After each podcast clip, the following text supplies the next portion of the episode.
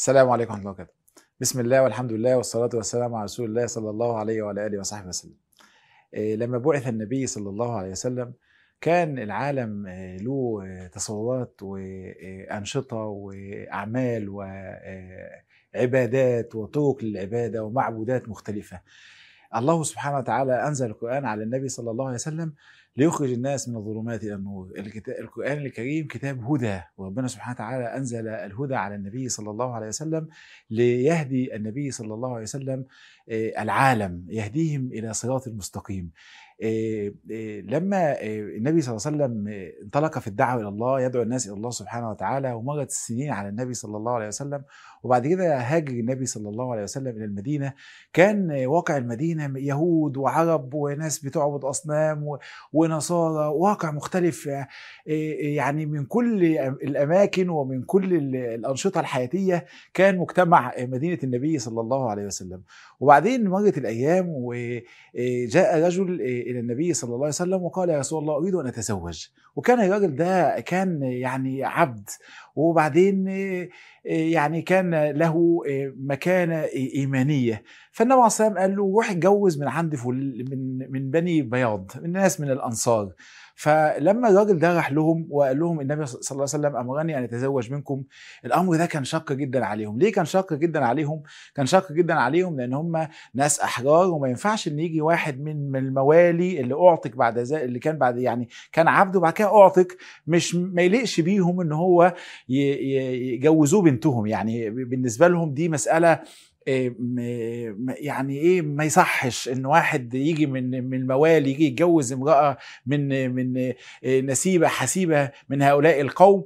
هنا نزل قول الله سبحانه وتعالى يا أيها الناس إنا خلقناكم من ذكر وأنثى وجعلناكم شعوبا وقبائل لتعارفوا إن أكرمكم عند الله أتقاكم إن الله عليم خبير.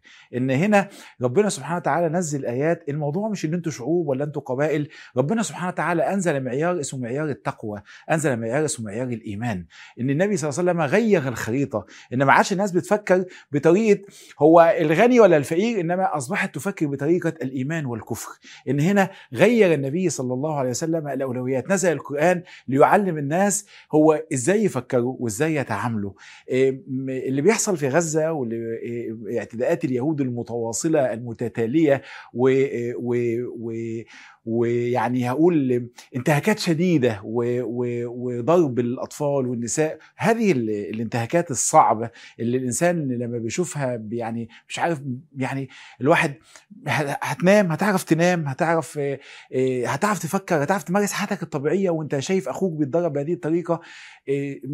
لنا دور مع هؤلاء. شوفوا شوفوا ربنا سبحانه وتعالى لما لما بعث النبي صلى الله عليه وسلم. النبي عليه الصلاه كان كان محتاج لحد ينصره. وربنا سبحانه وتعالى قال يا الذين آمنوا كونوا أنصار الله. إن إحنا محتاجين ننصر هؤلاء محتاجين ننصر هؤلاء بكل ما استطعنا من قوة. ولو إحنا تخلينا عن نصرة هؤلاء اوعوا تفتكروا إن الناس دي هتضيع. يعني أوعى حد يتخيل إن الناس دي هتضيع. دي سنة الله سبحانه وتعالى في البلاء. ربنا سبحانه وتعالى قال ولنبلونكم بشيء من الخوف والجوع ونقص من الأموال والانفس الأنفس والثمرات وبشر الصابرين. ربنا سبحانه وتعالى خلق الموت والحياة ليبلوكم أيكم أحسن عملا. إحنا مبتلين الكل مبتلى. يعني أنت مبتلى وأنا مبتلى هل يا ترى هناخد موقف في هذه الأزمة؟ هل إحنا هنتقرب الله سبحانه وتعالى في هذه الأزمة؟ هل إحنا هنتعامل المعاملة اللي تليق بديننا في هذه الأزمة؟ ولا إحنا نقول إحنا مالنا وأنا مالي الموقف هيعدي والحياة بتعدي لكن كل إنسان له موقف. عارفين إن ربنا سبحانه وتعالى لما الناس تخلت عن النبي عليه الصلاه والسلام قال إلا تنصروه فقد نصره الله. إن اوعى تتخيل إن هم مش هينصروا. ربنا سبحانه وتعالى يعني يجيب دعوة المظلوم ولو كان كافرا قال وعزتي وجلالي لأنصرنك ولو بعد حين. اوعى تتخيل إن إن هم محتاجين لا أنت اللي محتاج أنا اللي محتاج. إحنا محتاجين إحنا ناخد موقف تجاه هؤلاء. شوفوا المسند بن الحارثة واحد من من الناس النبي صلى الله عليه وسلم لما بعث عرض عليه وكان شيخ بني شيبان. كان كان في قبيلة اسمها بنو بنو شيبان وكان المثنى ده الكبير بتاعهم.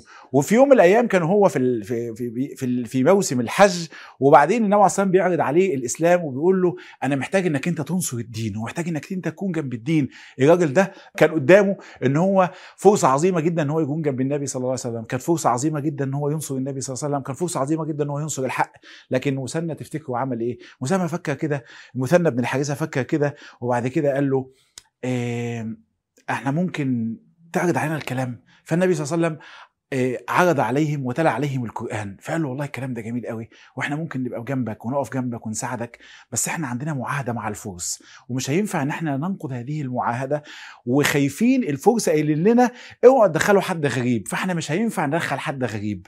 فاحنا ممكن نساعدك وانت هنا وإحنا عندنا ولكن ما نقدرش نساعدك قدام الفرس والفرس انذاك هي أكبر قوة في العالم أو أكبر تاني قوة في العالم كان فيما في العالم مملكة الفرس ومملكة الروم. والنبي صلى الله عليه وسلم واحد من العرب والعرب كان عندهم لا شأن لهم حقيقة في هذا الزمان. فقال له والله إحنا ممكن نساعدك لكن إحنا حلفاء للفرس فإحنا ممكن نقف جنبك في كل حاجة إلا الفرس فالنبي صلى الله عليه وسلم وضع يده على الصديق وقال قم.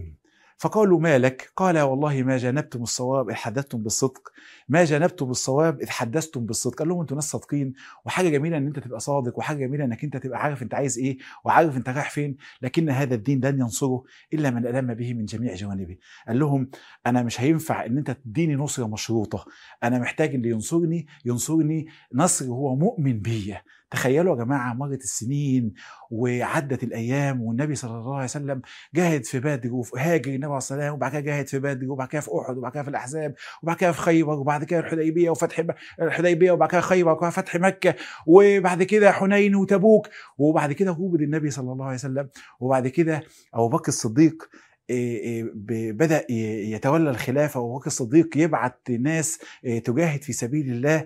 وبعدين يقولوا له ده في واحد كده في على حدود بلاد الفرس مقاتل خطير يعني من من أعظم المجاهدين في سبيل الله في هذه المنطقة.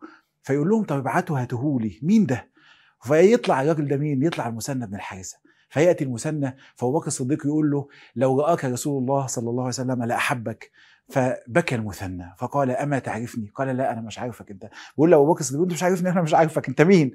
قال له أنا اللي جيت لكم من سنين طويلة أنا اللي كنت من عشرين سنة هنا وكان لما أنتوا عرضتوا علي الإسلام وأنا اتأخرت وأنا الآن أسلمت وأصبحت معاكم فقال له ابو بكر الصديق خيرا المثنى تأخر عن نصرة النبي صلى الله عليه وسلم وتأخر عن نصرة الحق تأخر عن نصرة الحق الذي يراه هو حق وفي الآخر ندم على هذا. كان ممكن يكون من أكبر أصحاب النبي صلى الله عليه وسلم لكنه في الآخر خالص لا شك إن هو فعل فعل عظيم. وكان من قادة المسلمين بعد ذلك لكن هو لما تأخر عن نصرة النبي صلى الله عليه وسلم أخر عن المكان التي كانت ينبغي أن تكون له عند الله يوم القيامة.